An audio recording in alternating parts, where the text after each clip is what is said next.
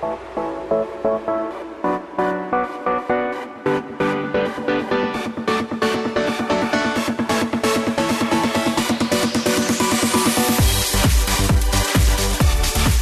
afternoon, everybody. Welcome to the Matt Townsend Show. I'm your host, Dr. Matt Townsend, your guide on the side, your uh, life coach today. Today, we're teaching you about life the good, the bad, the ugly. We're going to celebrate a few victories today as well. Two of our staffers, they went away, they conquered, they came back, they're different men now. And I'm going to award one of them a special award. I only brought one award, or I would be able to give both of you the award. Is this award edible? You could say that. Well, what isn't edible, really? Well, uh, uh, here's the deal. I walked in today so excited because I, I felt penitent. Is that the word? Re- repentant was the word, but then I think I thought I had cleansed my my ill will that I had towards somebody. So I came in extra early, about two minutes earlier, and um, walked right into the studio looking for Skyboy. Just looking, Sky, to just see your cute face, rub that little red head of yours, and just thank you for being such a great board op. And do you remember what you said to me, Sky? right when I walked in. By the way, you were talking to a lovely young lady.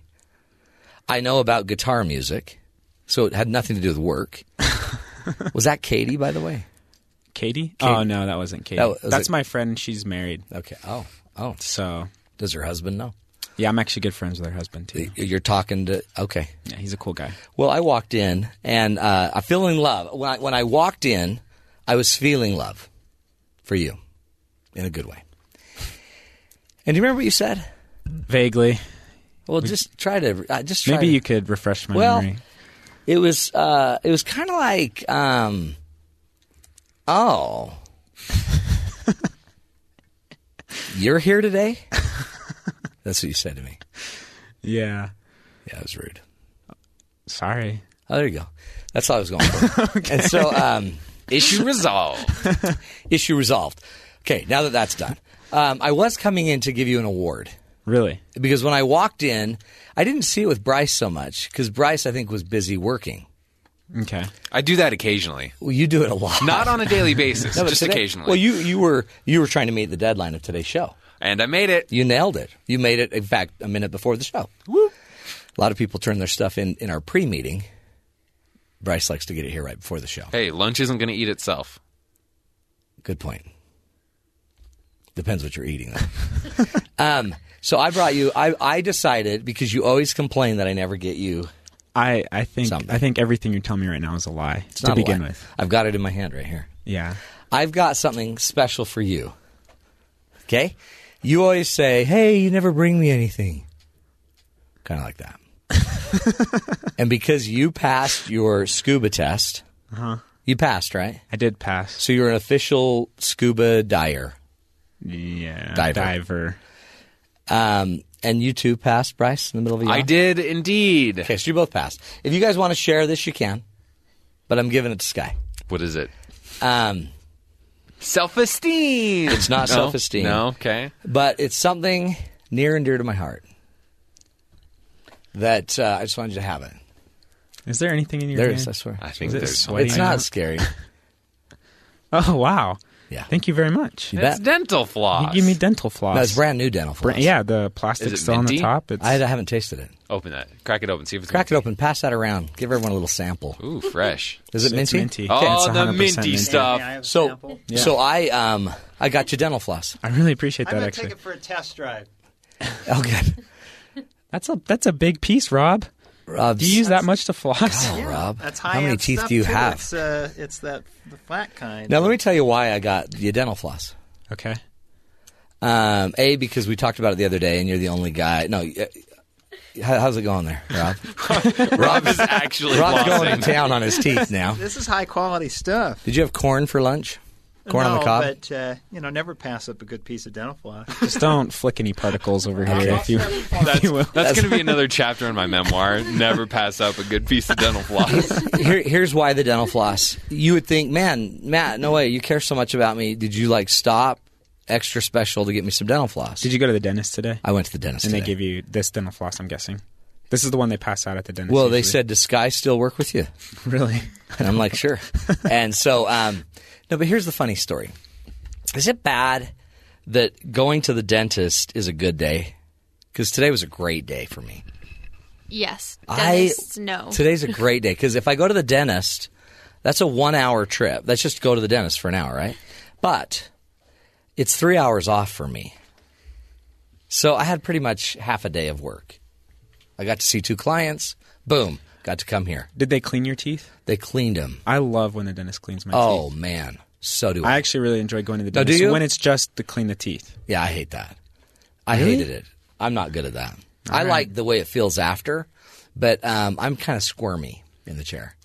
My the roof of my mouth is very ticklish. Have you ever had the fluoride treatments? Oh yeah. I like those too. It's Oh, like you- the foamy stuff. Hold on, everywhere. really? Yeah. Oh, you Okay, guys you're messed up. s- Um, messed now here's up. the deal. On my drive to the dentist. By the way, some people are stressed by that. Not me. This is a day off. Three hours, Three hours off, full day. full day, and I'm dre- I was dressed and ready. So I, I'm dressed and ready with three hours of free time. Well, now a half hour in the chair. So I, I get on the freeway. It's packed, packed freeway.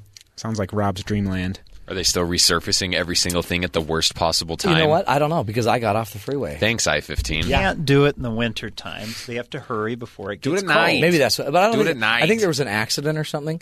So here I am on the way to the dentist. Some people call that stressful. B, I'm now stuck in traffic. Some people call that stressful.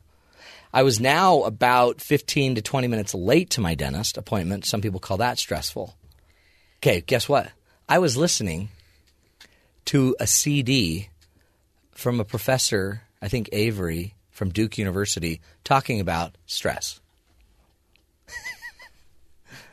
I had the CD in and I wasn't stressed. That's the triple whopper. It's a triple whopper. Feeling love for Sky. At that moment, you were Okay, no, okay.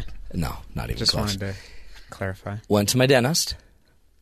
She was grinding down on my teeth. Apparently, I collect a lot of plaque. She mentioned the need to floss, which we talked about last couple shows ago. I think that's why she gave me the floss. and uh, I'm not using it because I'm going. She gave me some wash, some rinse. That is what Bryce uses. It's better than actually brushing. So I'm going to start rinsing. I was about to give one of you the rinse and one of you the, the floss, but I've decided, sorry, Bryce, I'm going to start You know rinsing. what? If it keeps your teeth better, I want you to keep the keep the wash, the mouthwash. Yeah, I'm doing it. Okay, good, good. Come to the show. Lots of love, lots of joy. And then you just, oh, you? You're here? Rude. Maybe I was having a very tough day, Matt. No, yesterday you were is- having a tough day. Yesterday you were a grouch. Was I a grouch? You were horrible. Today, Why? You're, you're wonderful. I want to know what I- set me apart yesterday from today. I don't know. You sit up straighter. I think it's your new title. Scuba. oh, scuba. Scuba guy. Scuba guy. Scuba Sky. Scuba Sky. That's too hard to say. anyway, um, good time. Do you guys know what we're talking about today on the show? Well, you we talk. You know. Come on, Sky. Just think about our meeting earlier.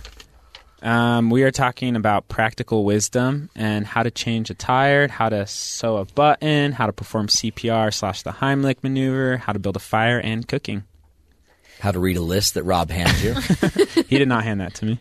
Did you wonder where Rob, where Rob's floss went? He put it in the trash right down there. He flossed his Good teeth. job. Uh, how'd it go, Rob? Was it good?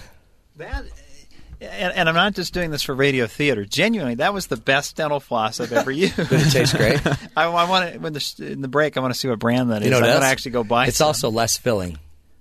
Well, I didn't eat it. Oh, Are you going to floss again tonight? I'm just curious. Yeah.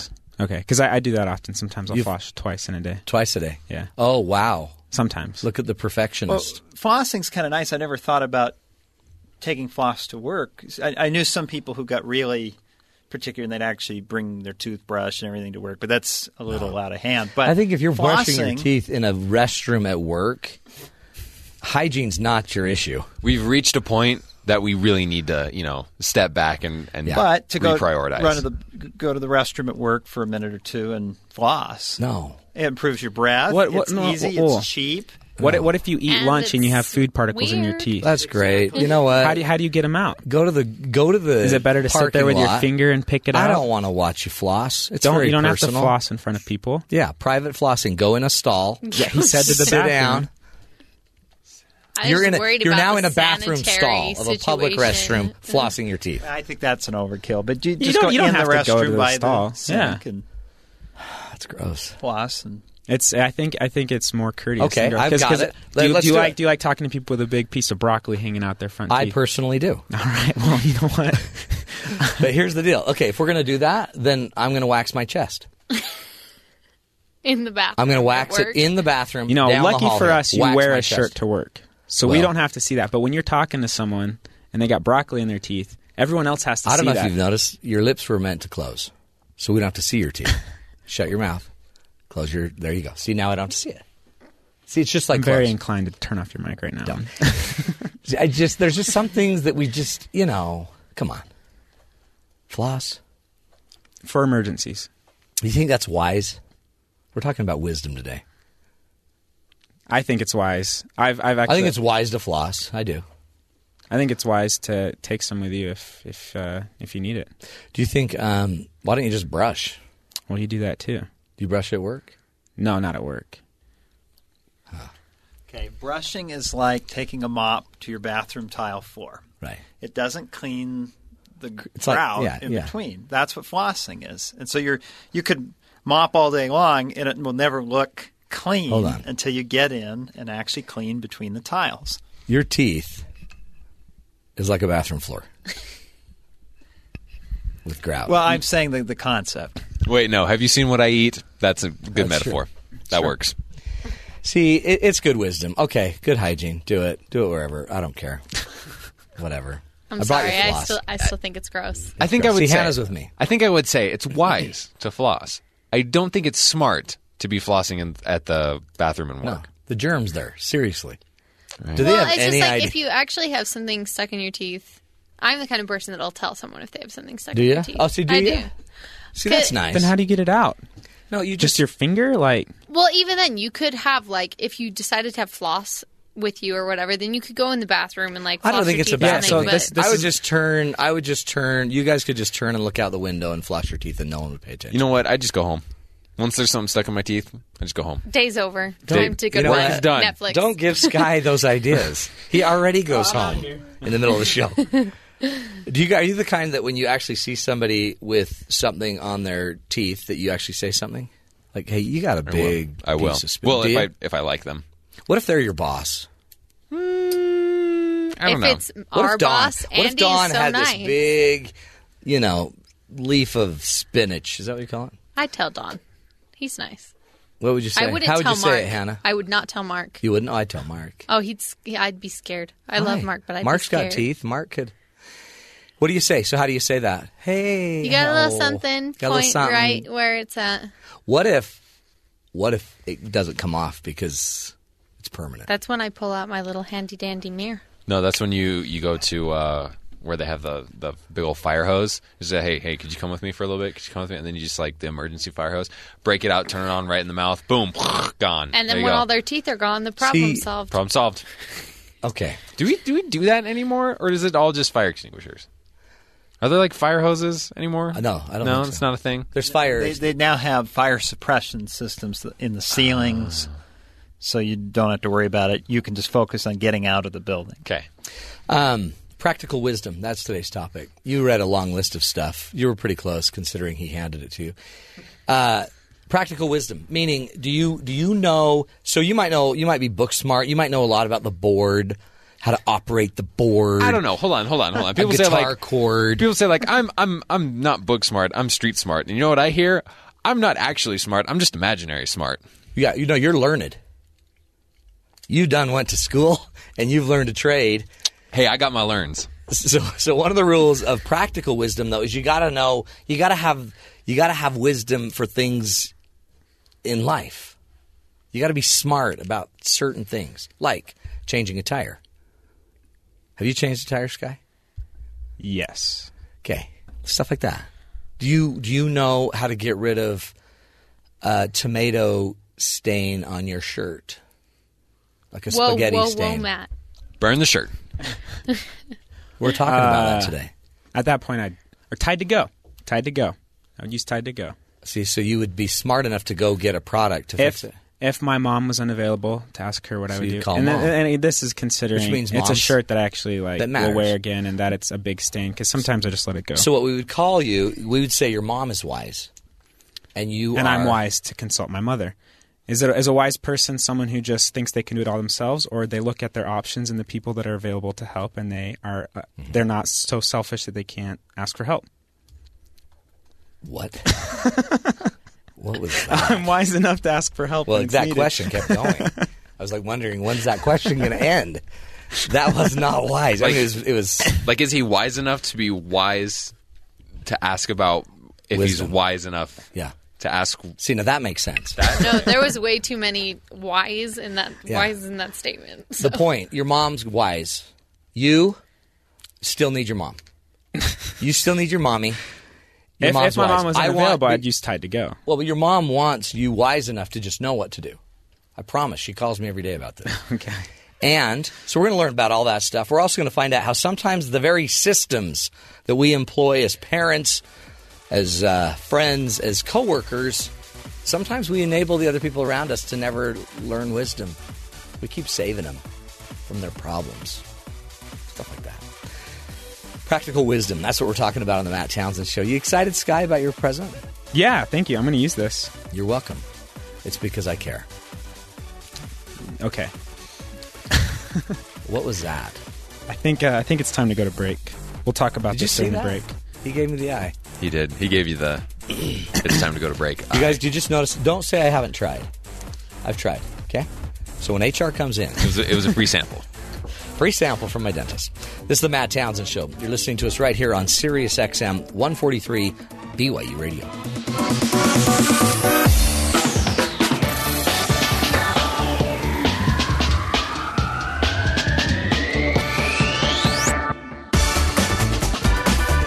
Welcome back, everybody, to the Matt Townsend Show.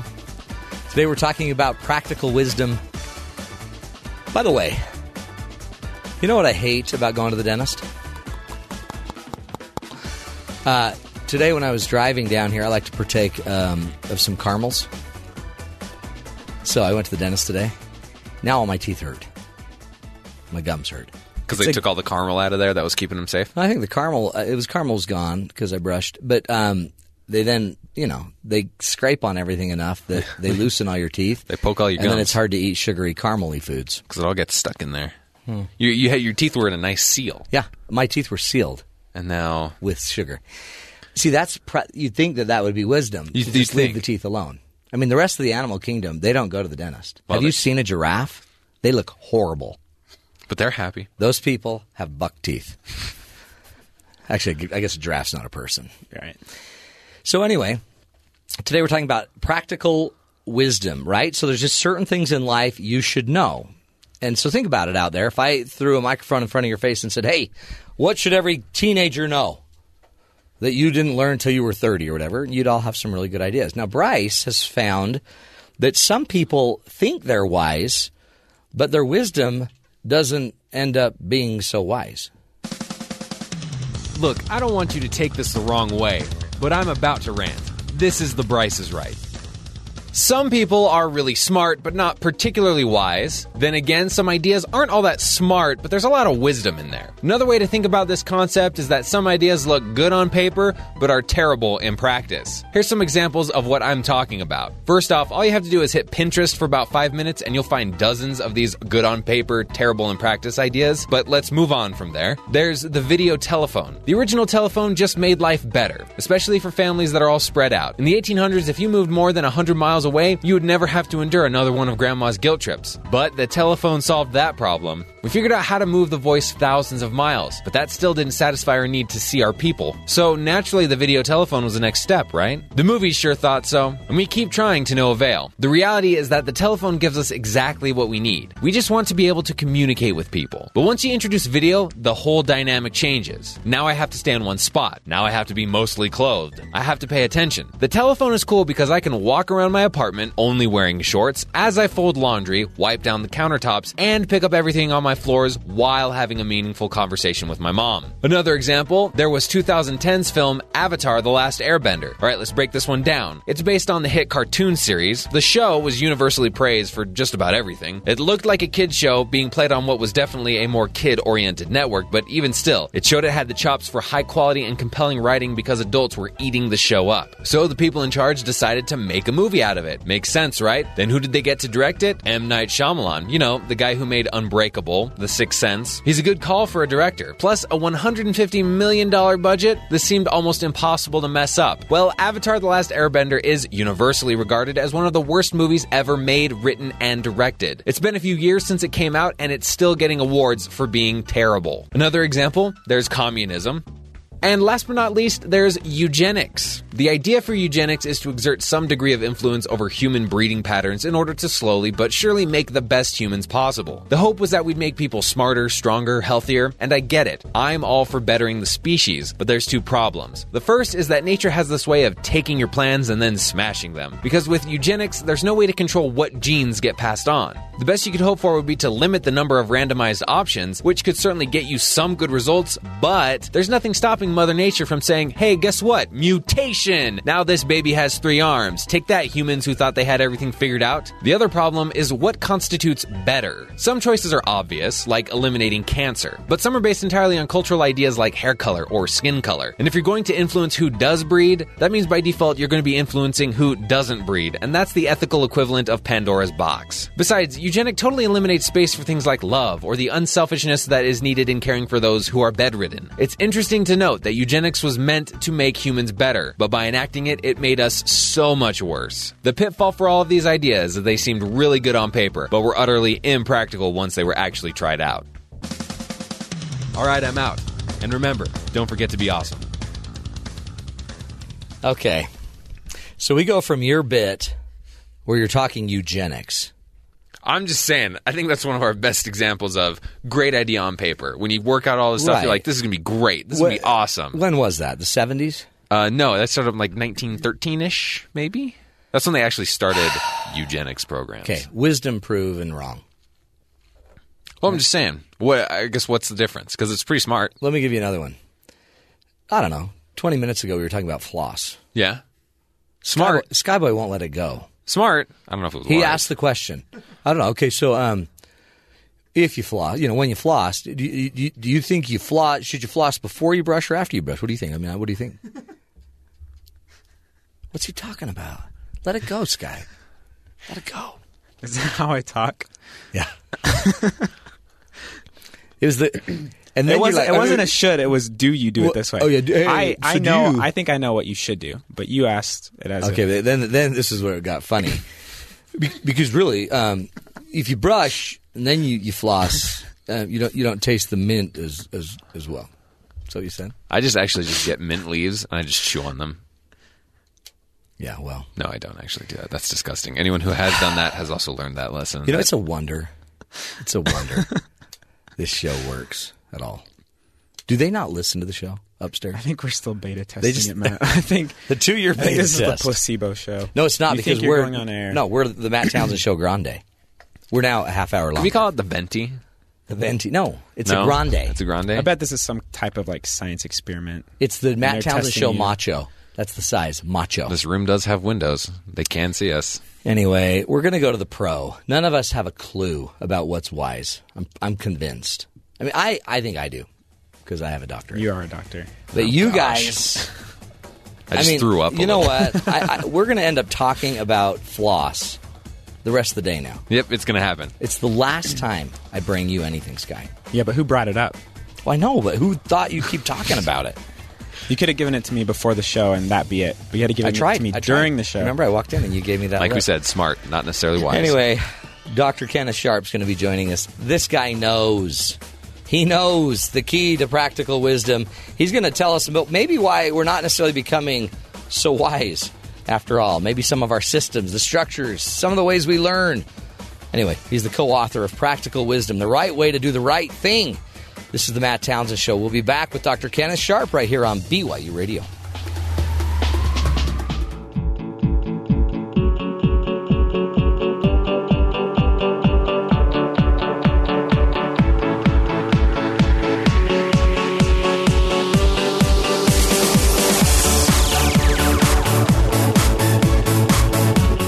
Welcome back, everybody, to the Matt Townsend Show.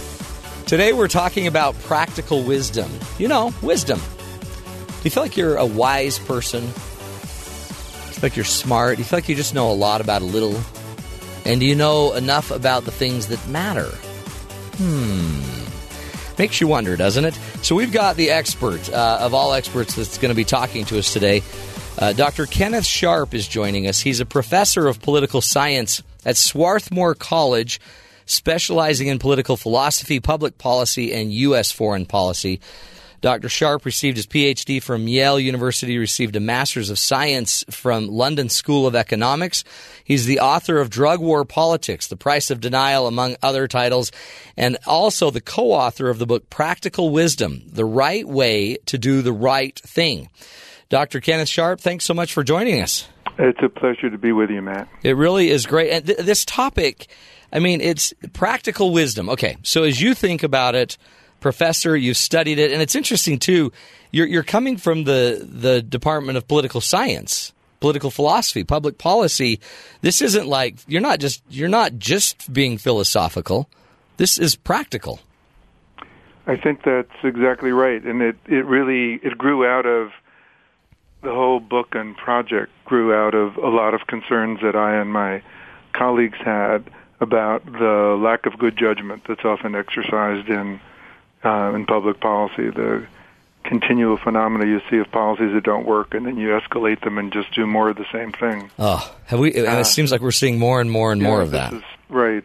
Uh, It's interesting, you know, in the book we dealt with all sorts of areas of showing where practical wisdom was important in everyday life and what destroyed it. And the one area that we were really hesitant to deal with in the project was the question of practical wisdom in politics because whenever we put those words together, uh, our friends used to think that that was just a contradiction. Yeah, an oxymoron.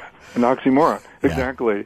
Um, we still worry about it and teach about it sometimes, but we also didn't want to write a book that was that in any way seemed partisan because these issues really transcend, I think, the liberal conservative divide, Oh, sure. Democratic Republican divides, and we didn't want to have anything that would get people off track and looking at the importance of practical wisdom in everyday life. So define it for us. Um, practical wisdom. What does it mean? It's really the ability to make moral choices or ethical choices in situations where there aren't clear answers.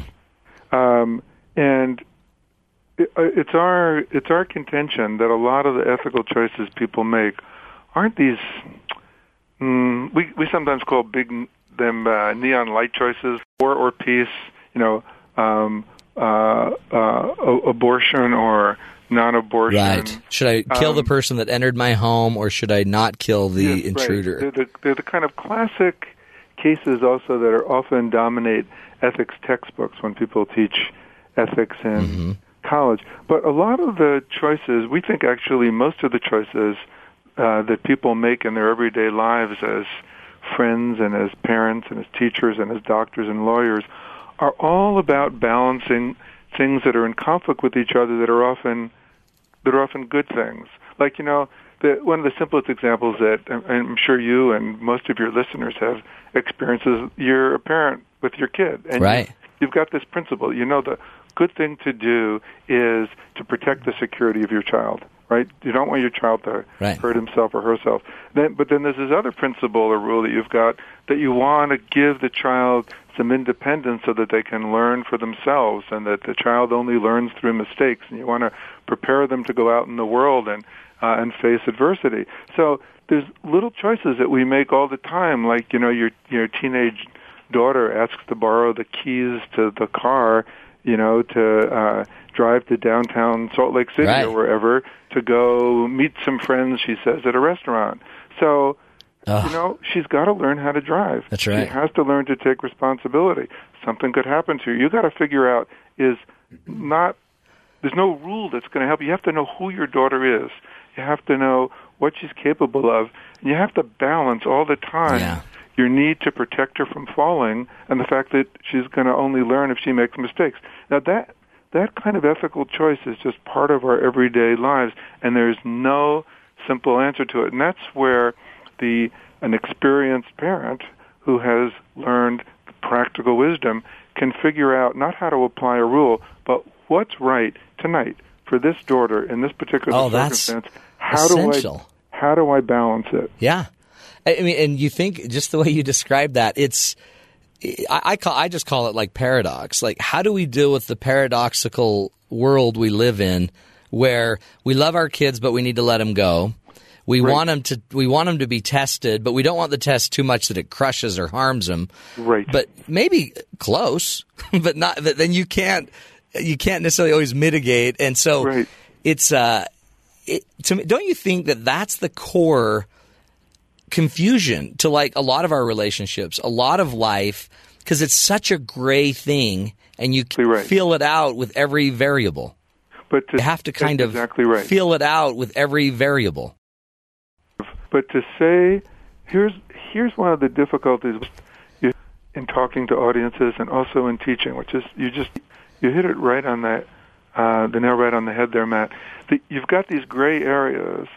There's not a clear rule or a playbook. Playbook, I like the idea. There's not a clear playbook to help you make a choice. But that doesn't mean that well anything goes. You know, Right, it's not no. like whatever. You know, it's not like just what I feel like. It's not like there's no moral values. It's not like it's all relative. No, there's probably a right answer in this particular circumstance. But the right answer isn't something that's going to be easily uh, Discerned, yeah. easily easily deduced. You know, your example of the um, of the testing. Uh, it's an example that we also deal with in the book because teachers are faced constantly with the need to evaluate their students, particularly in a world of standardized tests and all the kinds of sanctions that are put on students and teachers if they don't pass the test. But we also know that students learn at different paces. That sub students and they learn differently. Right. If you give a if you give a if you give a, a student or a teacher a scripted curriculum and she goes or he goes through the the script to prepare them for the test, you're not only not teaching the kid how to think often, but it may not be appropriate for this particular kid at this particular Yeah. stage in their life. But it's not that it's it's not like that there's a good or bad there. It's that the teachers need the discretion and the judgment to figure out how to treat each student so that they can get them to the level they need to get to. I um, and then we we complicate it. It seems like what we're trying to always do with government, with society, with education, we're, we're trying to systematize something that is that that really can't be systematized because of the the dynamic and the need for discretion. So it's like so we create a law and not political. I'm not getting, but like no child left behind, Right, and that that's a good some example. should be and some shouldn't be and some aren't and some wouldn't be and. The, the the gray is so huge, which is what you're saying. We've got to get Right. practically wise in the moment. The gray is what the gray or the ambiguous is where I think 99% of the ethical choices we make are. You know, when it's between good and bad, I don't really think it's a tough choice. Yeah, yeah. Should I kill Right. or should I love? Yeah, that's e- that's that's that uh, that's easy.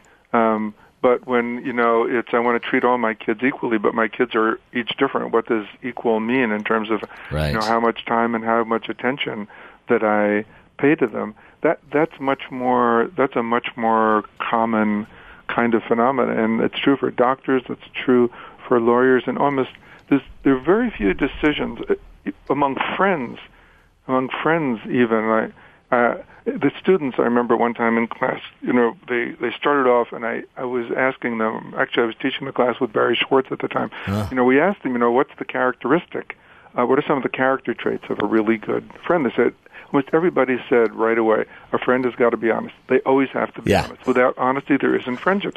and you know, they're absolutely right. Then you know, ten minutes later, they started. You know, we were talking about more things, and they talked about the importance of kindness.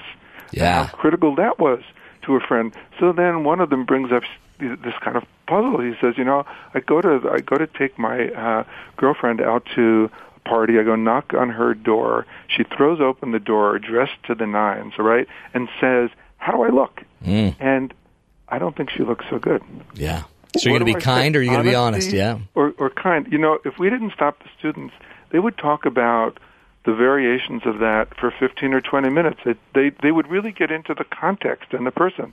They'd say, well, what kind of day does she have? What kind of party are we going Right. to? Are people going to laugh at her at the party if I don't say something? Is that really what kindness is going to be like? Hmm. And how, not whether, but how should I say it? Should I say, you know, you don't look so hot? Or Mm-hmm. Yeah. should I say, Can I tease her? "You know, Can I- yeah. yeah, or you know, I remember that dress you wore, you know, back when in your closet, and I think you that would be really perfect for tonight. I love one that. kid, one kid, what one kid says, you know, he's not he's not talking, you know, and he's, and he's usually very eloquent. And I, I talk, I turned to him and I said, David, you know, what, what are you thinking? And he he looks up and the class is silent. He says, he says, I'm really troubled by this. He said, I think if that happened to me, I'd say, you know. I don't really feel like going to the party tonight. Let's go grab a pizza and a movie. and I thought, you know, that was that could be a brilliantly wise decision in that particular case. Isn't it? it? And it's so. This is really you're. I, hey, I think you're onto something, Kenneth Sharpe. You have found because it's everywhere. This is and this is that kind of dynamic between two humans and situations that if we don't, but it's so nuanced that we don't even pay attention to it. Huh? It's kind of so intangible that you don't even know it's happening. And then I sit here and I think, as a parent, I'm doing these decisions. I'm I'm kind of nuancing this practical wisdom, trying to balance my fears, their concerns, their needs. But we're not even talking about the fact that that's happening with my children. So maybe my children aren't even th- learning how I'm processing this decision. Right, and then there's the choice you need to make. I need to make. We all need to make. At what point do you tell your kids how you're processing it, and what time?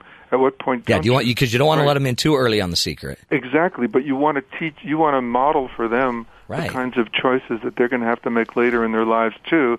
But you don't want it to seem you, like you'd never say to a you you. You know, when when we raised our son, we started with a rule, which is, you know, tell the truth, always be honest. You know, and if he came home and said, you know, well, God, you know, Dad, the stranger approached me on the street, you know, and asked me where I lived, right? And you know, I, you know, uh, I'm not sure. He was a little creepy. I, I didn't tell him, and we would say that was exactly the right thing to do. But we wouldn't then give him a lecture and say, well, Yeah. sometimes you should be honest, and Yeah. sometimes you shouldn't, and here's the rules. You should Look in follow. their eyes, son. You can tell by looking in their eyes. Yeah. Yeah. Yeah. See how nuanced that is? Yeah, it's so. You know, you hear, or you hear, you know, you hear your mom say to Aunt Rose, "Oh, that that's a lovely pair of socks you just gave me at Christmas," and then you're going back in the car. You say, "You know, Mom, she gave you the same pair of socks last year. How come you told her that they were lovely? That wasn't true." Yeah. You don't say to the kid, "Well, sometimes you ought to lie." You just say, "Well, sometimes you don't want to hurt people's feelings," and they see these exceptions Yeah. and they start kind of accumulating and they in some sense they learn if you're mentoring them well they learn how to make exceptions to the rules right but not by just eliminating the rules and getting the idea well i can be honest whenever i want But you've also- not the lesson you want to teach Yeah, you've tied it um, to something I think too that's so foundational. You're not just tying it to a bunch of rules. You're even you're tying it to morals and ethics. absolutely So so it's almost what's so powerful is when you so you're teaching them the nuancing of morals and ethics and it's not just black and white and it's and yet sometimes it is black and sometimes it is Sometimes white. it- yeah and that's part of the wisdom is to figure Mm. out when it's black and white I love that. right? And um, and and when it's gray, and when you have to you, nuancing it is a is I think a very appropriate word. And then one of the critical things is gaining the experience and having the practice, so that you have the know-how to nuance it. I mean, one of our arguments is that ethical choice demands know-how, just like any craft Yeah. demands know-how. I because if it's it. not a rule, it's really something that you learn through practice, like a like a carpenter learns to, um, you know, measure. Like a carpenter Yeah. uses a rule of thumb. Yeah. And then you still got to eye it a little bit. exactly. We're talking with Dr. Kenneth Sharpe. We're going to come back and, and learn some of the practices of practical wisdom. How do you how do you teach your kids and, and instill the ability to make moral and ethical decisions, choices in the every day to day situation? You know, how do you teach it? And uh, we're calling it practical wisdom. We'll be back with Dr. Kenneth Sharpe. This is the Matt Townsend Show. You're listening to us right here on Sirius XM 143 BYU Radio.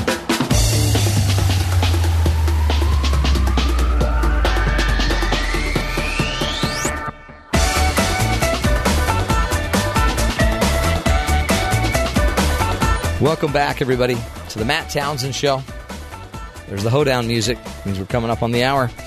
Dr. Kenneth Sharpe is joining us. Fascinating dis- uh, discussion here about what he calls practical wisdom.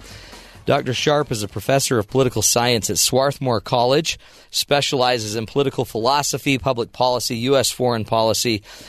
Has his doctorate from Yale. He's the author of, pra- uh, co-author of Practical Wisdom: The Right Way to Do the Right Thing. Fascinating. Now, check this out. So let's say you're just having a life out there. You got, you know, you've got a really weird moment. If I tell the police officer the truth, I get ticketed. If I, uh, if I don't, my kid's in the back seat. No, I lied. That is the crux. There's the moment to implement what I think uh, Dr. Sharpe would say some practical wisdom. Am I accurate there, Dr. Sharpe? Yeah, exactly right. So now we've got to figure out okay, I don't want to lie because my kids will hear. I don't want to tell the truth because the cop will ticket me. So the practical wisdom is then letting, knowing how to go with moral and ethical choices in the moment.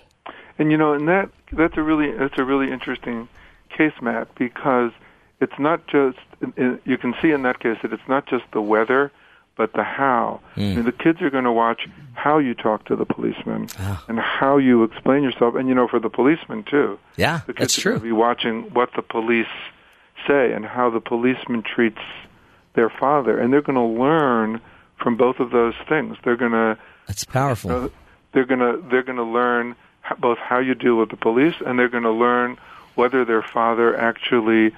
Mm, I hate to use the cliche, but you know, walks the walk or just Right. talks the talk. Well, what's powerful is, and the cop doesn't have to ticket me because he can use practical wisdom and say, "Oh, here's a great teaching moment. Right. A dad was honest." I mean, they because they don't always ticket, so the law says they could, but they're even open to practical wisdom as well. Absolutely. The father could say, you know, I'm I'm I'm taken. I'm terribly sorry. He probably is. Um, I'm I'm rushing the kids to uh, um, a basketball game because one of them is a you know a lead player. We left the house late. I'm really worried they're going to start soon. I was speeding.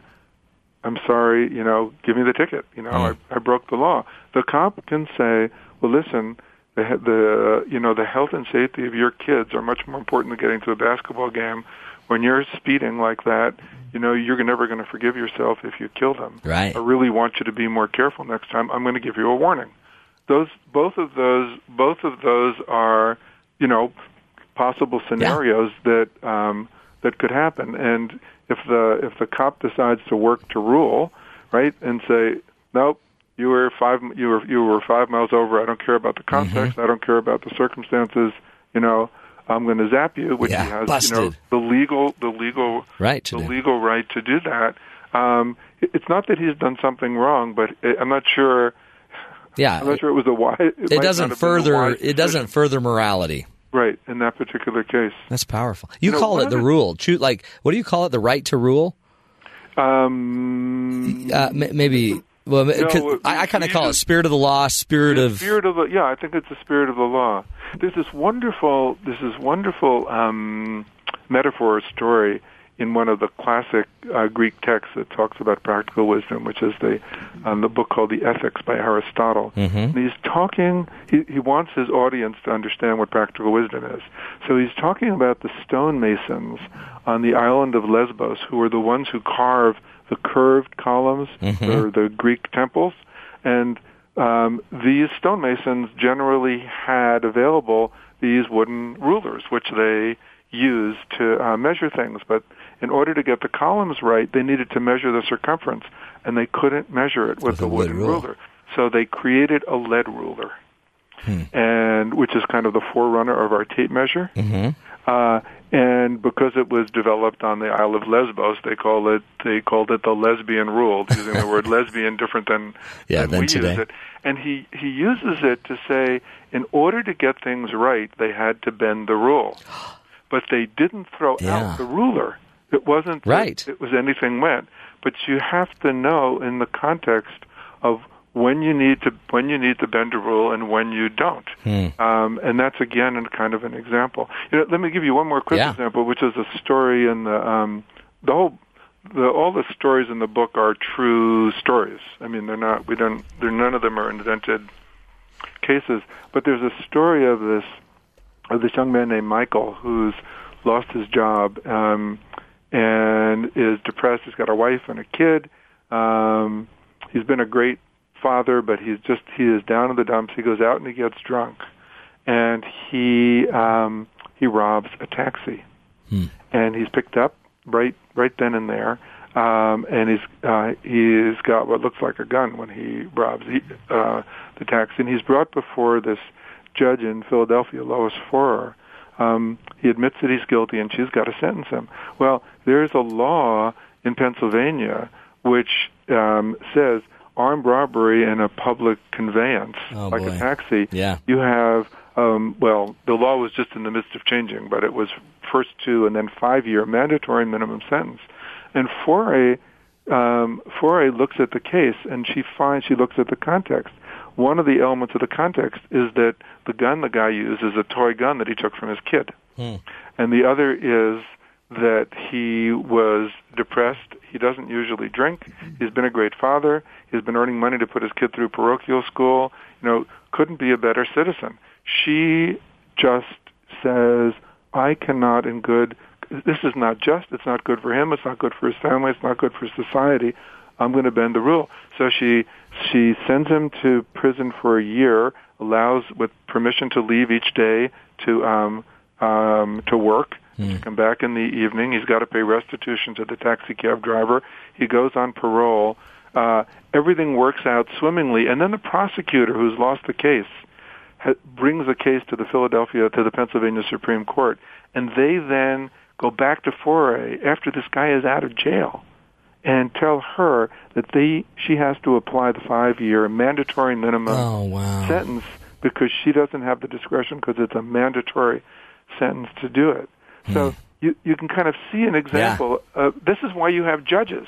You, Right. you have judges Yeah. exactly because not to disobey the law, but to apply the law in a particular context. But I guess we're not needing to apply it practically with wisdom, moral, That- and certainly ethics. that's that's one of the problems with mandatory minimum Mm-hmm. sentencing is that in an in an in a, in an attempt to really you know send a message, um, particularly about drugs, you you you develop these rules. yeah, the three Um, strikes, the The three strikes you're out is the classic example. These are now being ameliorated as people see the bad consequences, and their police departments, um, um, the Supreme Court, a number of state courts are now giving judgment back to judges. Ah. right? They're giving discretion Yeah. back to judges very slowly.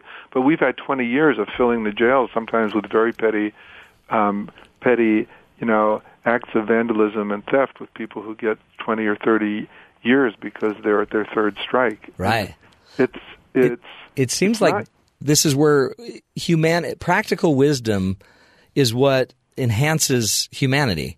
absolutely The la- I guess uh, you know realistic enforcement doesn't make us more human. If if we didn't need if a judge should use practical wisdom, Right. not and it, we would just call them enforcers. Okay, they're right. they're law, they're ruler Exactly. enforcers. And she, Lois, for Judge for had to figure out was Michael really dangerous? Mm-hmm. If he was really dangerous, then she should have thrown the book at him. Yeah. Right? Oh yeah. So it's it's not like well the judge can decide whatever she wants to decide. She needs to understand the context. She needs to understand Michael. she's got principles she's aiming at. One is to protect the security of the community. One is to rehabilitate the person who's committed the offense. The third is to make sure that Michael's family is taken care of, that Michael, you know, can get a job when he uh, gets out. And another one is restitution of the person against which he committed the crime. Every one of those principles is a good principle, Right. but they're in conflict with each other. And, and in this particular case, it's not like she's chucking the principles. She's got to figure out how to balance them. Yeah. You know what's uh, and then you can see there not it, not having the practical wisdom drives costs up. Oh, So now yes. all of a sudden there's a there's a financial case Yes. to this There's lack a of crisis. There's a clarity. crisis in state financing. We can't keep can't keep building prison beds and prisons Oh, yeah. quickly enough to catch all the Huge. put all the people away. Oh man, good stuff. We are uh, we're figuring it out. We're talking to Dr. Kenneth Sharpe, who's the co-author of Practical Wisdom: The Right Way to Do the Right Thing. Fascinating discussion. When we come back, we're gonna we're gonna get into uh, some of the power, the sources of hope that can come from uh, the application of practical wisdom. This is the Matt Townsend Show. You're listening to us right here on Sirius XM 143 BYU Radio.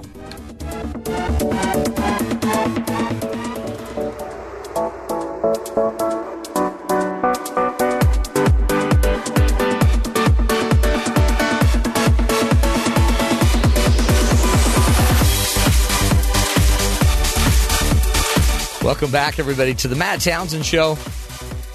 Hey, we're talking about practical wisdom today, and uh, before we go there, ah, if only I could have taken a picture of it.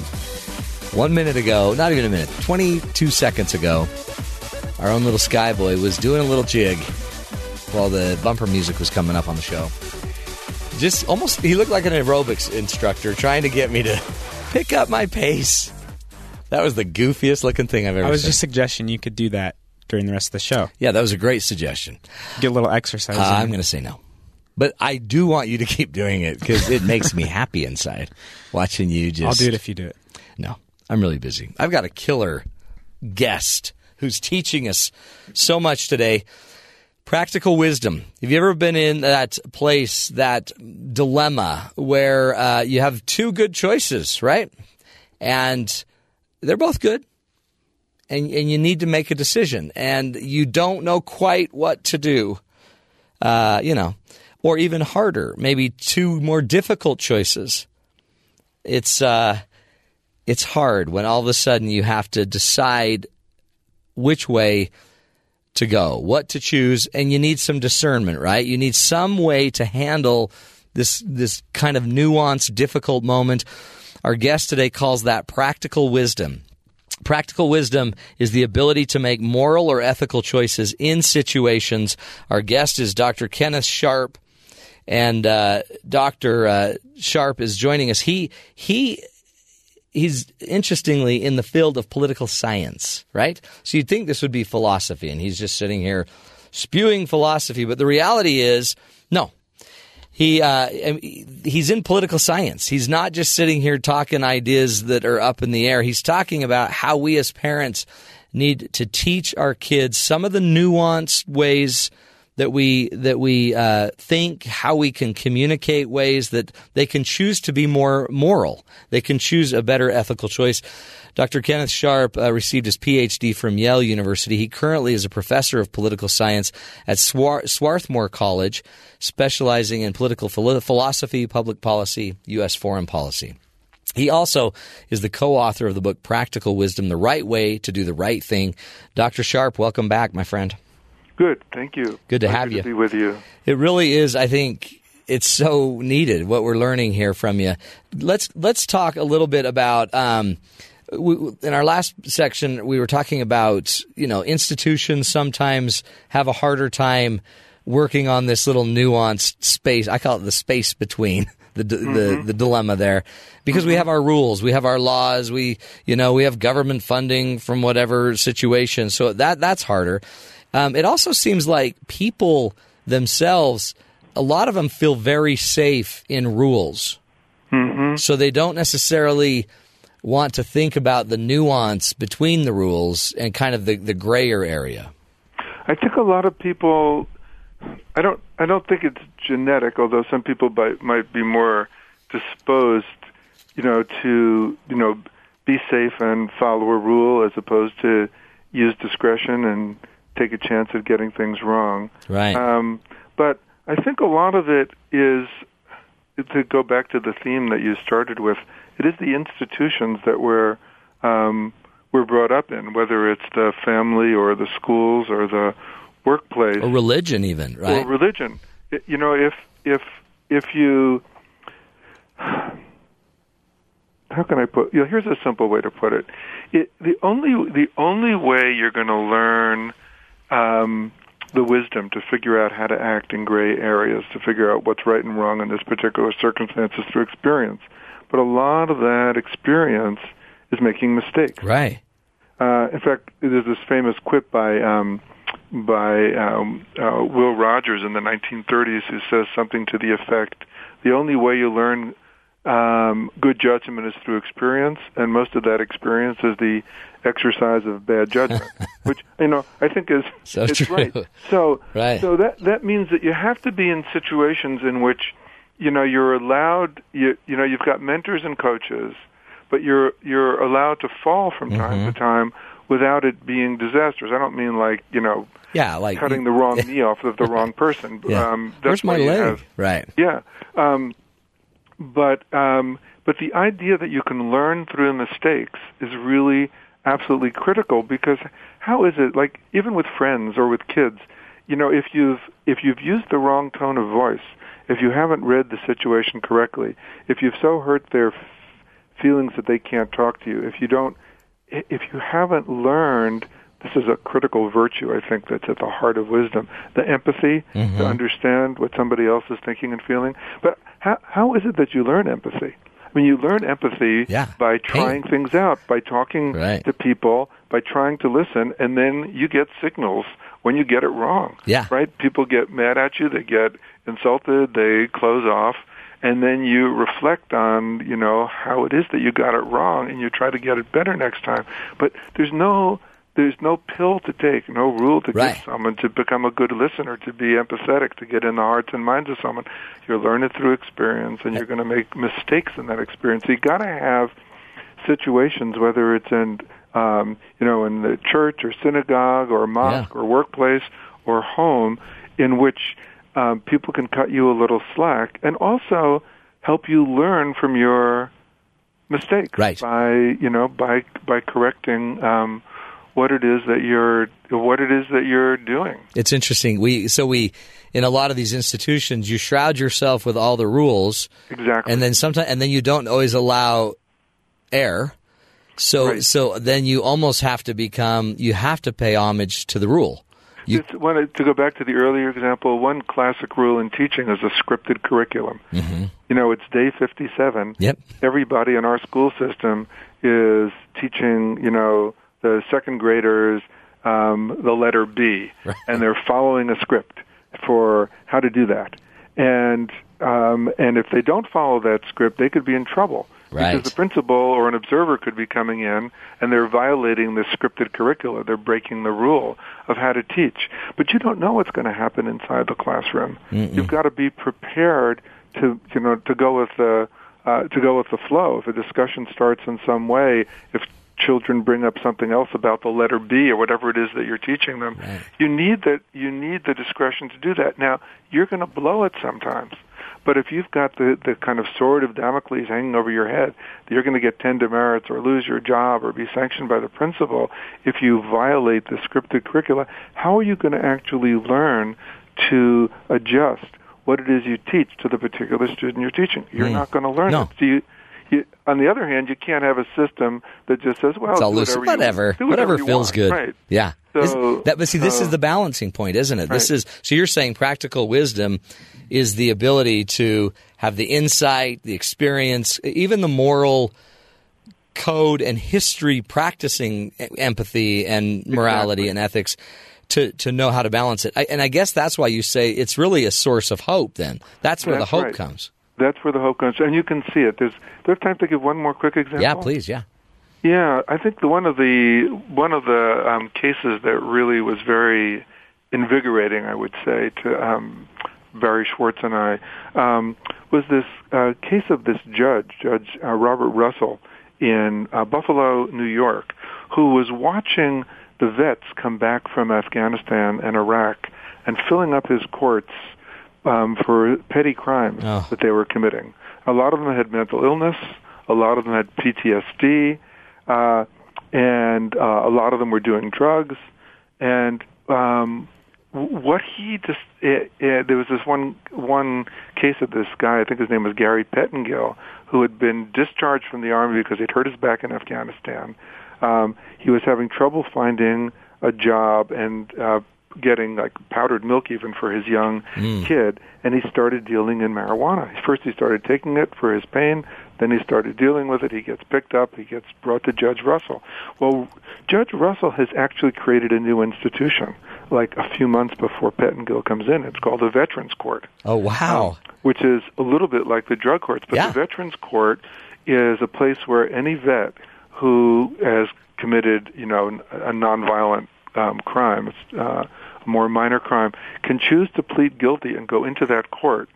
And what Russell does is he looks at the particular case and he mandates these people not just into treatment, but into um, work and into a mentoring relationship with another vet that the Veterans Administration Powerful, yeah. has. I mean, the, the local VA or the local, you know, American Legion or Veterans Yeah. Organization has provided, and um, if if he's very strict about the terms that they need to follow, they've got to report back to him every two weeks.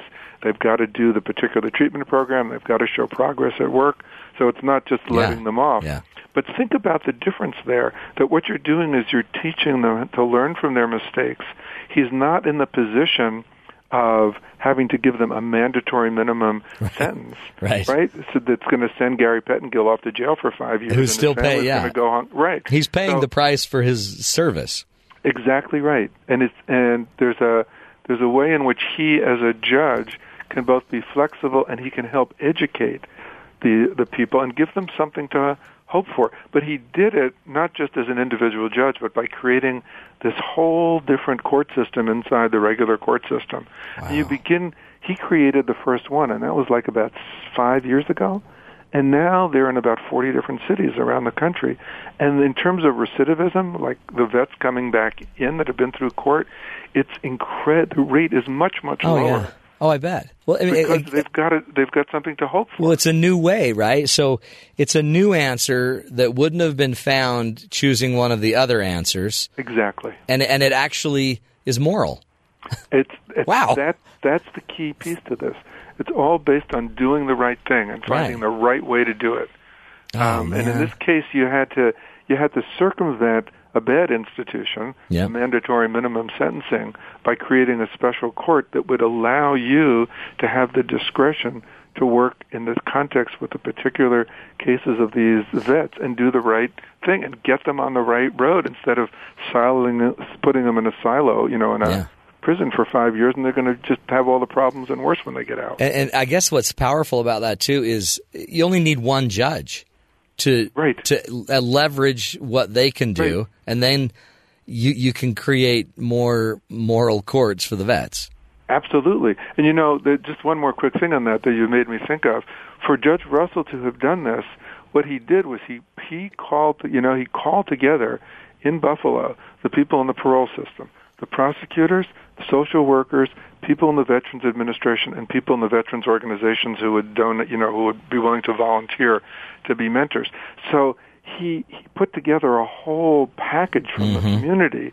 He got buy-in from all these different groups and from the police who all these people understand that the mandatory minimum sentencing is just like a revolving door. Right. They're picking up people, they're sticking them in jail. They get out, they're in as bad shape as they were before. They're just going to get picked up again and revolved back in. Everybody knows that. What he did was to kind of build an alliance in Buffalo in which he had the support from these different groups to create a new system in which they all, the police, the social workers, the VA, the whole, you know, kit and caboodle kind of work together to find another way out. Right. It's It's brilliant. Oh, it is, and, and no, and no laws were robbed. And no Mercy, were was robbed. still there. Exactly. Accountability was still there. The justice was still done. There was still, got it. and, and changes were made. Lives were changed. It's interesting. That's Exactly right. probably why recidivism was down, right? I I think that's exactly right. So maybe one of our problems with recidivism and people reacting and acting out over and over is we haven't found the right, uh, we haven't found the right treatment. We haven't found the right solution I think that's right. it, we, we found maybe the legal solution or the ones based in law, or maybe the ones sometimes that are based too much in mercy, or even sometimes maybe the ones that are based Right. too much in policy that we can't keep everyone in prison anymore. Right. And those are three things. You know, you're balancing mercy and justice. Yeah. And the politicians have to balance, you know, they're in a tough position. If they move against three strikes, they're out. Oh, you're yeah. Mm-hmm. out. They're going to be accused of being weak on drugs. If they stick with it, the drug problem isn't it hasn't gotten any That's better, right. and you're just going to fill up the jails. So it's going to take a certain. If we go back to some of the virtues and wisdom in politics, it's going to take a politician Yeah. with enough courage to be able to stand up to his constituents and and enough wisdom to explain to them that this is not being soft on drugs. This is being smart Yeah. and this is doing the right thing. But you, but, if you if you just kind of kowtow to immediate political pressures, oh, I can't say that. Right. No, I'm going to be hit by you know the soft on drugs. I'm going to lose my seat. Then nobody's got the um, the the courage or the wisdom to try to come up with policies that are actually humane and work. Hmm. So you can kind of see. I know I started by saying how I like to avoid that subject, Yeah, but- you can kind of see how the how this whole issue comes back to politics and public policy too. I love it. And what I also, I mean, you know, BYU is a religious organization, and to me, it that is that's kind of the godly thing. That's the godly way to be treating humans. Again, everything else aside, we've got to be able to have the wisdom to to implement not just a law, but the spirit of it as well. Right. I think that's exactly right. And if you follow the history of practical wisdom kind of through the literature and philosophy, you know, our, uh, Aristotle is, is, is writing before Christianity, but people like Thomas Aquinas pick that up and they take his word for practical wisdom and they turn it into prudential judgment. Ah. And they talk about the kind of prudential judgment that's needed to interpret God's laws. So you can find this you can find this in almost in almost any um, in almost any religion. And the key is that you have to be aiming at the right thing. Yeah. Whether it's in a secular world or a religious world, it's the right thing. It's the godly thing um, to do. But you have to figure out how to interpret it in this particular circumstance, especially if there are um, uh, principles or rules that are conflicting with each other, and you got to decide how to do it. And that's why, um, going back to the very definition, and then we got to wrap it up, is uh, the ability, practical wisdom, then, the ability to make the moral or ethical choice in this situation based on this person, this scenario, what's the right thing right now. Right? It's perfect. And then, and then that that's even so. Even if my kids keep saying, "Hey, that's not fair," Jake got to go here, but we don't get to go. You just say, "Hey, I'm just being practically wise." Right. Right. Deal Right. it. Uh, and sometimes, you know, what's fair for Jake is not fair for you because there's That's no right. general rule of fairness. That's so good. Right. Holy cow. Okay. Dr. Kenneth Sharpe, where can they get your book? That is a must You read. can get it. The easiest place to get it. If uh, I always say, go to your independent bookstore and have them ordered. But if you can't get it there, it's on Amazon.com. As a matter of fact, Yeah. if you just type in the words "practical wisdom," the book will, the book will, the book at Amazon will come right up on Google. Love it. Well done. Dr. Kenneth Sharpe, thank you so much for joining it's us. pleasure, Matt. Thanks for giving me the call. So Okay. enlightening, really. And go get that book, uh, Practical Wisdom, the right way to do the right thing. What if we all could just be a little more wise, morally, ethically, in the moment, teaching our children how to do this? Eventually, they'll become those judges that change the judici- judiciary. They'll be the ones that change the legislature. Come on, let's change it. I'm going to work on Skyboy, something I can influence right now. We're going to take a break. This is the Matt Townsend Show. You're listening to us right here on Sirius XM 143 BYU Radio.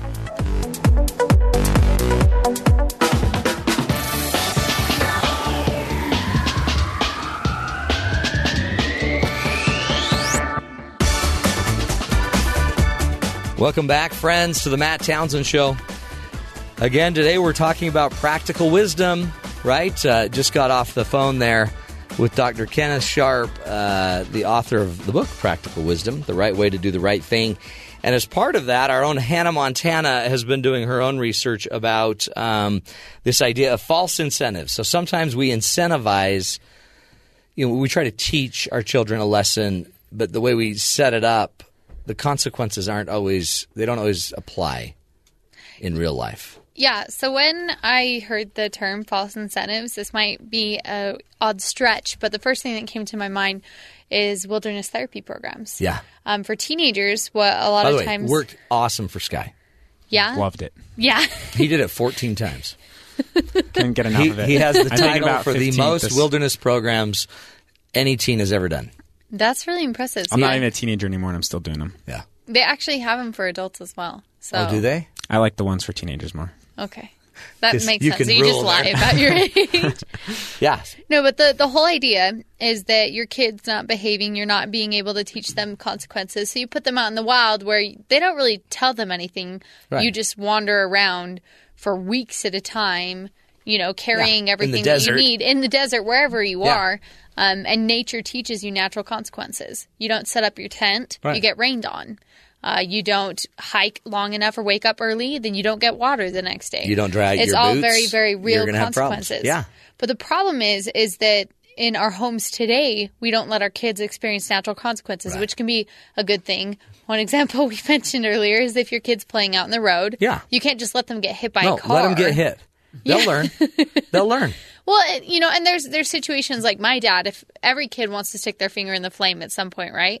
Done. Did it. Yeah, and my dad, he just let you stick it in and then Yeah. feel the pain, and then it was done. You, he let you experience the natural consequences. But there's so many situations in which we're trying to protect our children. Well, we might. We have. I think we even have laws against a lot of these. Yeah, I know, right? So all of a sudden, you make a law that you know you used to. There used to be. Now this is an interesting one because if we can't let them get hit by a car, so the natural consequence is if you play in the car, you could get hit by. If you play in the street, you could get hit by a car. Can't let that happen. So instead, what we do is we run out, save them, then we take them in the house and we beat them and we spank them, and then we call that more natural. Yeah, no, Like, well, okay, so I was scared you almost died, so much so that my heart's racing. Now I'm going to beat you. Well, there, it's because we're trying to link a negative consequence Yeah. with our actions. That's not actually the negative, the natural consequence. Um, and the same happens when we're trying to get our kids to do things. So we offer them incentives. Like, Right. okay, guys, if you could do this, then you get.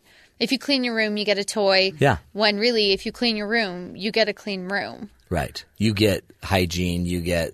You don't have the health department coming. Yeah. So, but I, I'm Scott. not sure what the solution would be. It's just the idea is well, interesting. one reason, one thing I guess is to to intentionally try to tie it. Right. So, Mm-hmm.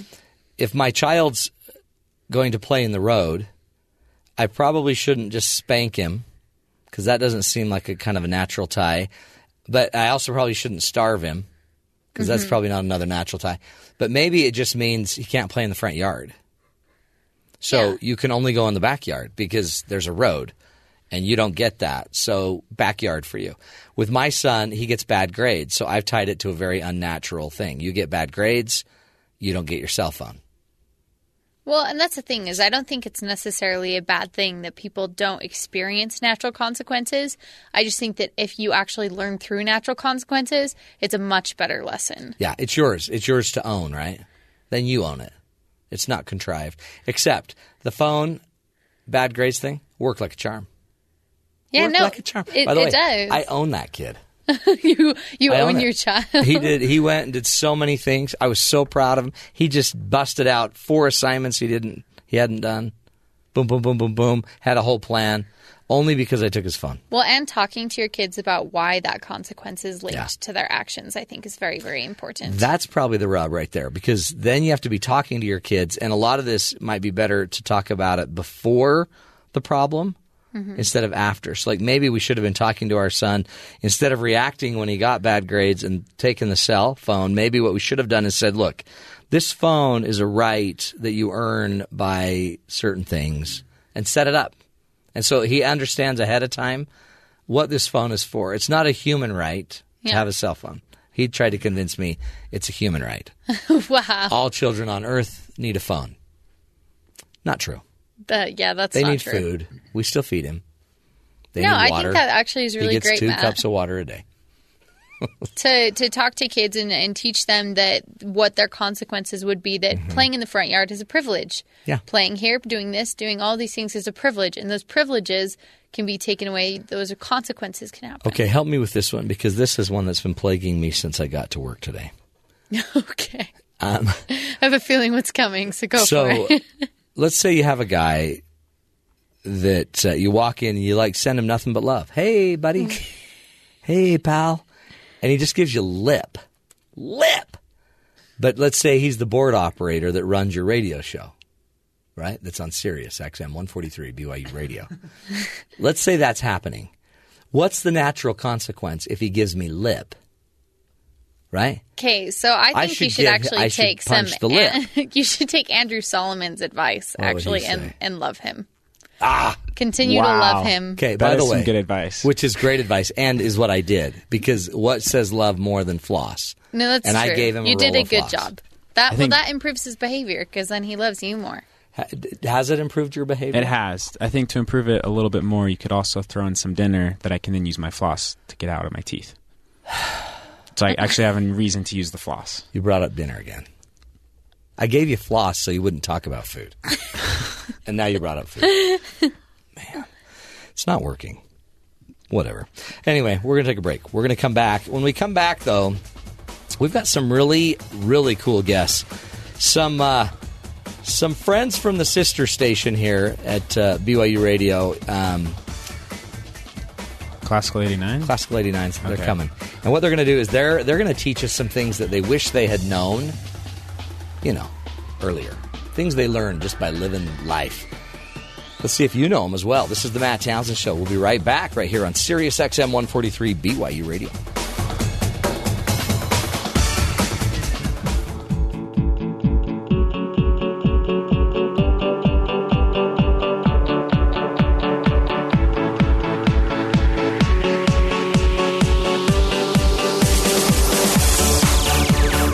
Welcome back, everybody, to the Matt Townsend Show. Today, we're talking about practical wisdom, and uh, we had to look long and hard to find practical wisdom. It's not on Facebook. I can tell here. you right now. I looked all around my team, and we are like, nope, we don't have it here. we tried Sky. Sky's got it. He just doesn't like to share it. He's very careful with his sharing. So we we found two pros. They're from the sister station uh, here in Brigham Young uh, or BYU Broadcasting, Classical '89, right? Right. Here, here we go. I've got to get the I've got to get the name right, Jackie. Jackie Tataishi That's pretty good. and Peggy Woodroffishi. Just Peggy Woodruff. Why not? Now, here's the deal. Peggy has six kids. I do. Babies are 20 year old twins. How are the old? How old are the oldest? We're not Uh, gonna age 28. They, I had six children in under eight years. Peggy. I did Now, was it. that wise? Yeah. You know what? You do what you got to do. You know? You do what you got to do.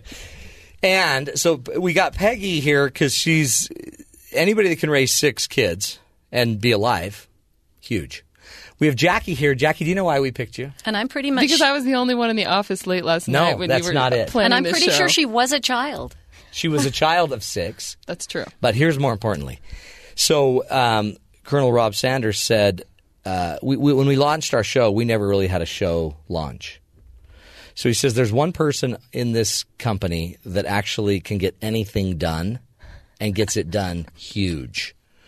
Because when you launched your show, It was big. it was huge. 35 piece brass band, 230 Harley person Davidsons. audience, Harley Davidson. Yeah. Okay. So we've decided you know how to get everything you want. So there's got to be some wisdom there. So here's the deal practical wisdom, two fine, smart humans. What do you wish you had known? Stuff you didn't learn in school that you've learned just through life that everybody out there in listener land needs to know that you dare tell us. Well, as far as I can see, practical wisdom comes in two different phases. When you have children or when you are a child, it's very nuts and bolts, isn't it? black it's, and white, right? You know, make your bed before breakfast, clean up the Legos Brush before you get out Yeah. the Lincoln Logs, brush your teeth. Floss. Don't yell at your sister. Right. Don't Speak hit your softly. sister. Don't hit. And then as you grow and you gain experience, you start to extrapolate these things in life. Yeah. No, totally. And they change. That's what we were just talking about with our other guests. They then you kind of start moving into gray areas, right? And like you still shouldn't hit, No, you shouldn't. but in your room you got to you got to clean your room. But you don't want to clean your room at the expense of hurting someone else and being mad and being a jerk about cleaning your room. I mean, eventually when you're married, somebody's going to want the room cleaned. You, you know, the principle of cleanup, though, I was talking to Peggy, it applies to everything because it's like clean up as you go, right? That's what we teach little children, but it's also clean up your mental, emotional baggage As you go. as you go along so you don't end up 30 years into the experiment of Huge. life and thinking, gee, I really should have been cleaning up as I on, went I along, write notes. right? That's So- true because if you don't clean up as you go, Yeah. you're just carrying baggage. So if you offend somebody at Thanksgiving dinner this holiday season, you know, clean that up. hypothetically, Get that cleaned up. Yeah. Take care of that So it doesn't Christmas. come back to 'cause bite you. Because Christmas is going to come back and bite you. And then you have New Year's and you're going to have to see that you person could avoid again. them. You could just not go. No, But just see, that's not cleaning up. That's no. avoiding it. Because then, you know, 80 years from now, you'll be alone on Christmas Eve wishing you had cleaned it up all those years ago. So I think clean Jackie. up, that principle applies, you know, That's a time universal in principle. memoriam. Uh, that's For the a rest of our rule, life. isn't it? Leave leave it better than you found it. Yeah. Fix things another as one, you go along. Yes. Okay. Those are. See. Okay. Keep going. Educate us. Um, One that I thought of is you don't have time or energy to invest in nitpicking other people. Mm. And there's a lot of things in life that we need to we need other people to be able to assess their own performance. And so the little anecdote from my life as the daughter of parents with six children is uh, we had to do dishes, and it was a constant battle for my parents, like an emotional drain to have to go in there and say, "Oh, yeah, gee, you didn't do this or this Yeah. or this." And Hello. uh, you've left all these things hanging and it was you know get them upset and they're just trying to relax at the end of the day of raising six children and so they came up with this genius idea they said we are not going to put time and energy anymore into nitpicking our kids and so together as a team they went into the kitchen they made a big deal about it. Mom and dad are cleaning the kitchen. We're cleaning up. We're making it nice. They took a photo of that. They put it in the cabinet. And for the rest i mean to this day all Is they say is, yes all they say now is does it look like the photo? That is such a great idea. and it's like it's not emotional anymore. It's calm. But it gave us the tools where we could now assess our own performance and and i think like in work it's the same thing there's expectations there Hmm. in work but you you know you don't have time and energy to go around nitpicking people so you need Yeah. to think of some practical solution whereby they are empowered and they can assess their own performance That's, and they, they had huge. expectations for you too because you told me you got up you were oh. gotten up to do dishes at three in the morning. yes Oh, I've one done time i didn't The oh, yeah. expectations were there from the parents. What, what if you were like the only boy in the family and all the sisters were smarter and they never did the dishes but somehow got me to do the dishes? What's the lesson there? Oh, buck up and uh, don't let people push you around in life. That's another practical That's a great wisdom. one. You gotta writing that one down. Step, Buck up. step up. Back up, little one. Fight your sisters. Don't let the ladies hold you down. Read uh, right. read Tom Sawyer and learn how to get them to pay you to work. Yeah. That's a you good do one. have to stand up for yourself sometimes. There's another one, huh? And and cut yourself some slack. Yeah. And cut other people some slack because if your expectations for life are so so high that you're always bitter and resentful, cut yourself and others some slack. We we don't do that, do we? Like we we kind of judge people really harsh. And really fast. Yeah, immediately. Yeah. Well, I mean, you know them, so it's worth it. You know enough about them to judge them quickly, and shut them down. Yeah, and it's really dangerous. It, that's that's super dangerous because a lot of times, especially in a work environment, um, people have a whole lot of hidden talents that you you don't know about, and if you write them off too soon, they can feel that coming yeah. from you. And and then you'll find out about those things later, and you'll think, "Oh, I really Yeah. need that to They'll be be successful back, though, here." right. And now they're holding back. So you really got to hold off the judgment and try to just make friends and be friends. Mm. So you can get all those those talents and people working in your open, huh? favor. And can I extrapolate that to don't let others define who you are? Yes, you can. I was when I was a student here at BYU. I was part of an actors workshop, a professional workshop run by Tad Danielewski, who had been an Oscar winner, and he told us don't read, don't believe the reviews. He said, yes, you can read the reviews, but if they're glowing, Don't believe They it. probably don't know what they're talking about. So just put it away in the scrapbook and forget it and do the work because it's the work of being better that's important. And he said if the if the reviews are crummy and they condemn you, look through and see if there's anything you can take from it and then forget it because because it's the work of becoming better that's important. That is huge because we might get caught up in the what was written in the review, get big heads, or feel bad, and the reality is either way they may not have a clue. You're not as great as they say you are, and you're not as bad as they say you are either. That sounds like you're a just journalism term fine, right you know. And Yeah. so listen to people, but don't let them be the last word in defining who you are. If they're full of praise, thank them graciously and Yeah. then forget it and go on trying to be a good person. And if they're full of condemnation, forget it. Yeah, now you're you were a drama major. I was. See, that to me sounds like a, the perfect that the perfect degree to make it through life. and because there's tragedies, there's comedies. It gave you can play me either role. It gave me a thick skin. It gave the, me the ability to read the books to my children with all the voices. Mm-hmm. Yeah. Oh, cool. That was important. Oh, I bet that was fun. Best mama. I read them the Lord of the Rings trilogy one summer. Do you with have a little all the for us? voices. Actually, I sound I sounded exactly like the Gollum in the movie. Let's hear it. Let's hear I'm it. not sure I can do it anymore. J- j- When you do it, though, I look at Sky. you. Sky. It's easier if you look at Sky when you do Gollum. What has it got in its pockets? Holy Precious. cow. moms, Peggy, are, moms are very capable people. that is huge. That was amazing. It was I'd one be- of the best summers of our lives. I would be freaking out. I would be. I would be. I would be too scared to go to bed. it was better years ago. Sorry. No, that was really good. Thanks. Wow, I've got the chills. Uh, what else have you learned as a mom, Peggy? Six kids. Yeah. I, I've learned don't ever take your eyes off them. They'll get you. have you ever learned that one? They'll get you. Don't it's take your eyes off 'em. impossible not to take your No. eyes off six That's why there's children two of you. under Then you eight. got. Then you always got two eyes on them. But you know, one thing I learned with the children was this too shall pass. That's huge. I can remember phases in my children's life. My daughter, when she started talking, stuttered, and she'd say, "I, I, I, I, I, I, I, I, I, I, I, I, I, I, I want my milk." You're like, get to it. thought, how do I fix it? Yeah. Well, I didn't have to fix it. The doctor said, you know what? Her brain just hasn't caught up with her tongue oh yet. yeah. It'll pass. And it did. Uh, When the boy wet the bed or when, you know, someone bit every child that came within reach.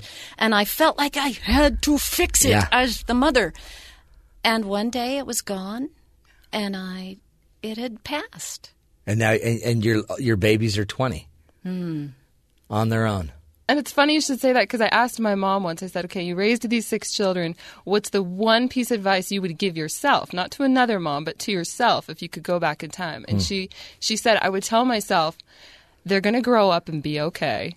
Every this is all going to turn out okay. It's going to be fine. Go take a nap, lady. Like God. But you know, every mother pictures their children either as president of the United States or an axe murderer. You know, they just can't no in between. picture that they'll be good people. Right. Maybe they're just going to be a lawyer. yeah." Maybe. Which is kind of a I don't know mix which way the that is. two, That more. yeah. it's a nice mix, man. Jackie. So what did you learn? Because the other thing, you're just a dynamo. Thanks. I love this show. She If I- really is. Well, you really are, and everybody kind of knows that here. I mean, we're all like, we're still mad because we didn't even launch our show. we can we can still make that happen. You, you know that our show's two hours now. yes. It's yes. called the Matt Townsend Show Grande. Nice, nice. we can launch the Grande show. Well, yeah, and but we we couldn't because we don't have your leverage. You could Leverage. because you know how to get stuff done. So There's practical What did you learn? How did you get like? How did you get BYU radio or broadcast or radio? I guess to to to get Harley Davidsons and a band. I mean, I remember the band. and a whole bunch of decorations for free. Yeah. How did you How did you get that to happen? They told me, hey, we really don't have a budget to do this, so good luck with that. And uh, I thought there's got to be people that want to have their name associated with the station and with all the good things that happen here. So I just started hitting the street, you know, and asking businesses if they would donate things. And Someone donated a band. everybody, no, the, they really did. I mean, they paid it? for the U-Haul to get their timpani here. We didn't pay for that. So yeah, everybody, you know, people want to be associated with exciting things. They want to do different things. They want to have a platform. And if you're willing to supply those things and to be encouraging and positive and to do everything in your power to work for them and help them be successful, then then everyone's going to pitch in and it's going to Mm. turn out okay. I mean, it's it's a lot like cooking dinner for for eight for an army. I mean, everybody kind of pitches in and does something and and it turns out. dinner. But you know, you know Jackie is the epitome of oh. some practical advice. Believe in the possibilities. Yeah. Oh, yeah. Yeah. Believe that it can be done. She is so optimistic, and Isn't so that cool? sure we'll do it. Sure, why not? We can do that impossible. But impossible you, thing. you should have seen her yesterday, Peggy, when we were trying to get her to come on the show today. Yeah. She was like, what she was doing is spinning every other possibility. I wanted you to call a Southern mama I because know she, they are. she gave us 50 other well, great I ideas. can do an accent. yeah, is that- maybe that's why she had you, Peggy. She's like, Peggy will do it. She can be 20 people.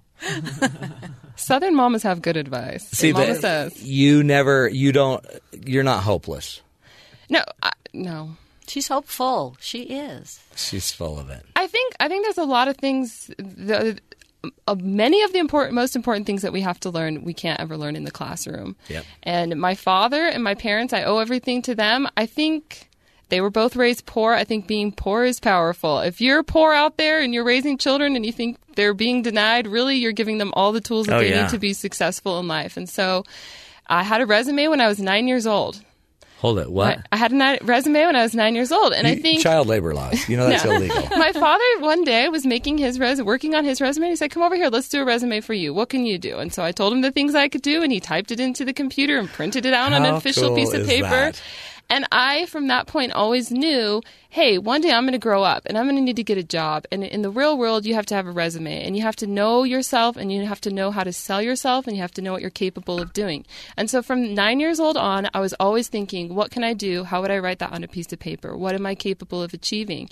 And I think if you think of your children or or anybody out there, you need to get you need to help them get in that mindset. You know, what's the ultimate goal? Get them out of the house and make sure they have a job and they're not an ex murderer, like Peggy Right. said. And and so you can do things even when they're young to help them help them do that and and you know train them. When I was a Girl Scout, uh, my father taught me don't say "Would you like to buy a box of cookies?" Say, "Hi, I'm." I'm Jackie. I'm selling Girl Scout cookies. How many boxes can I put you down for? Holy cow. The assumptive cells right there. you just assume the cell. And they'd always cough and then say, uh, one.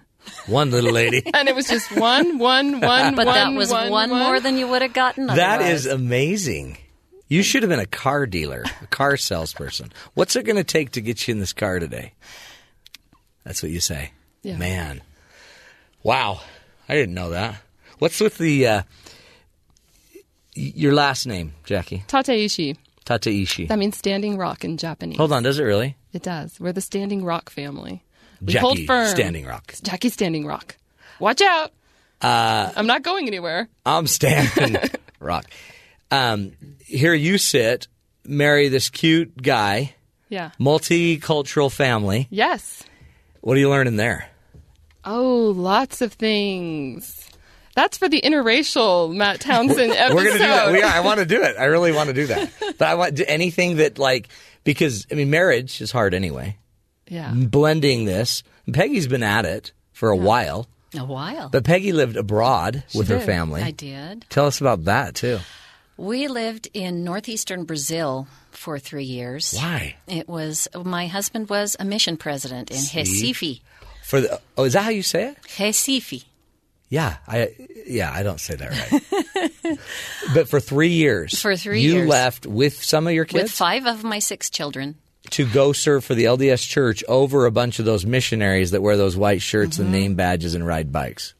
About 150 to 194 missionaries at a time. So you were a mom to two hundred ish. I was. Kids. Yeah. Plus my own five who didn't know a word of Portuguese and kind of wondered why they were in one of the most dangerous cities in Yeah, Brazil. yeah.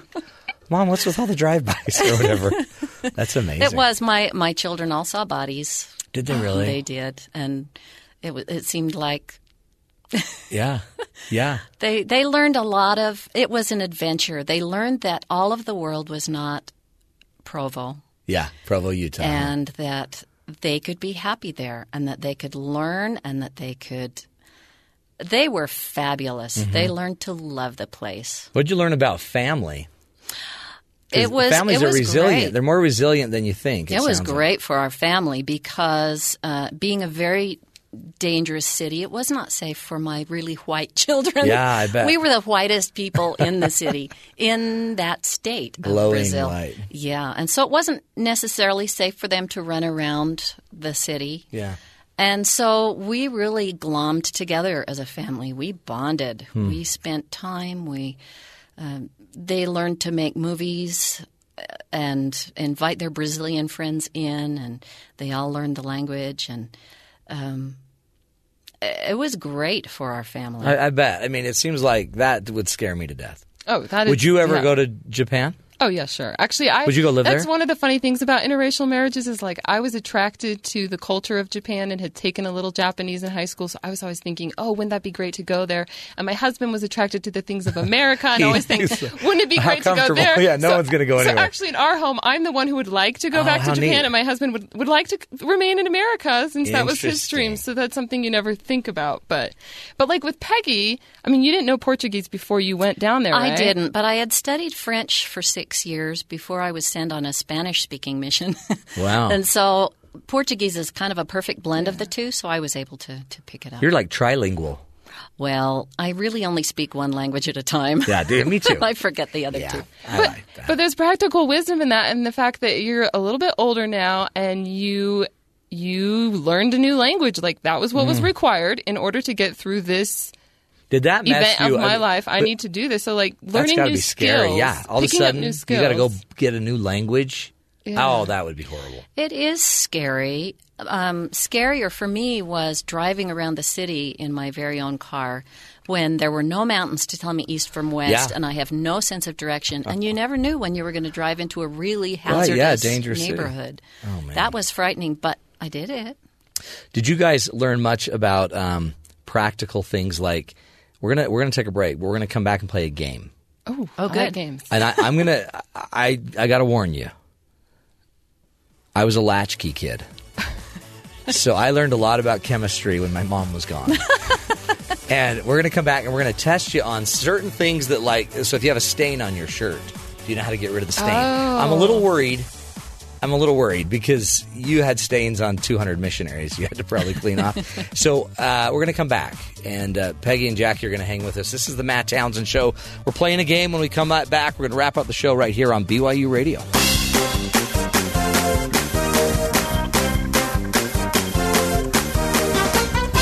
Welcome back, everybody. This is the Matt Townsend Show.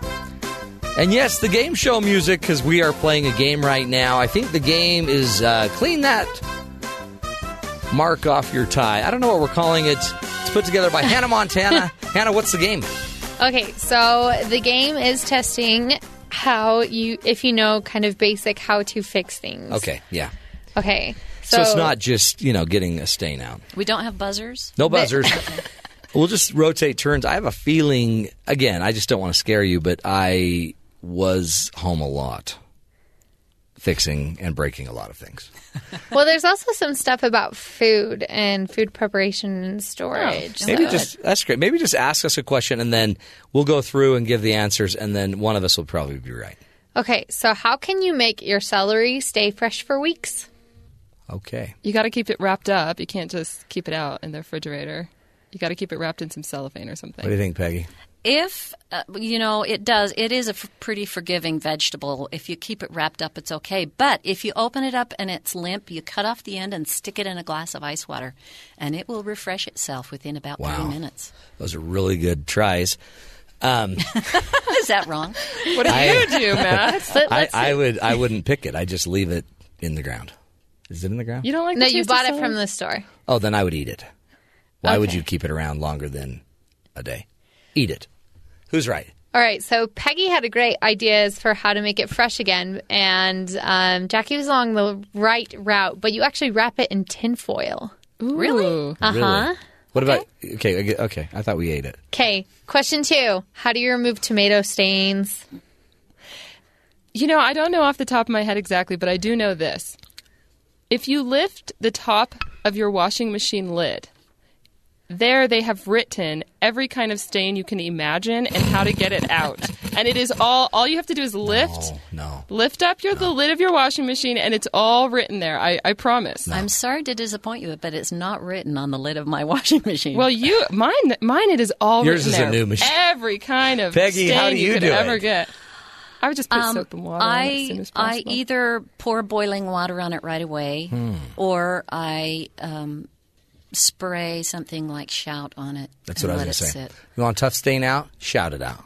Bam! it's that simple, Jackie. You don't look at your washer. I do. I do. Holy what do you cow. think, Matt? I would a. I would I would have a towel on before I ate spaghetti sauce. Makes sense. B. I probably would find my wife and ask her, Okay. Lame. or I'd call Sky's mom. Although Sky's mom does know everything, if you had to come up with it, uh, up with the answer yourself, the thing that gets almost any stain out is vinegar.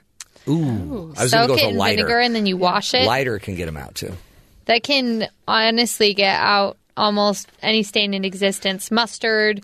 Uh, It doesn't get out ballpoint pen, unfortunately. I've Let's do tried one more really fast because I've got I've got an I've got I'm getting good now. Okay.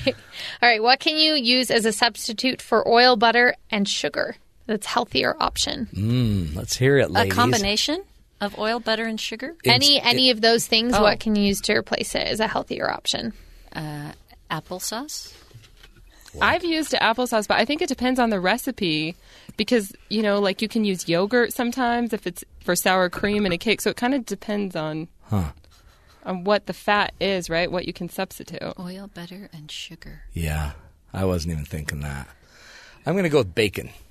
Peggy got it right. It is applesauce. Uh, what? See, Peggy. I have used applesauce. That comes from cooking dinner for 30 Not fair. years. Peggy has six kids and 200 missionaries. Not fair. Peggy Woodruff, thanks for joining us. Good to be here. Jackie Tateishi, thank you for joining us. no problem. You guys rocked it. Oh, thanks. And you were all afraid. Whatever. But I will give you some more tips after the show about how you take care of other stuff Okay. from my latchkey days. This is the Matt Townsend Show, folks. Thanks for joining us again. Remember, the goal is to give you some uh, some good in the world. Let you see the beautiful things that we're blessed to have. Thanks for joining us. We'll be back tomorrow with more ideas, more tools to help you get a leg up in the world. This is the Matt Townsend Show right here on Sirius XM 143 BYU Radio.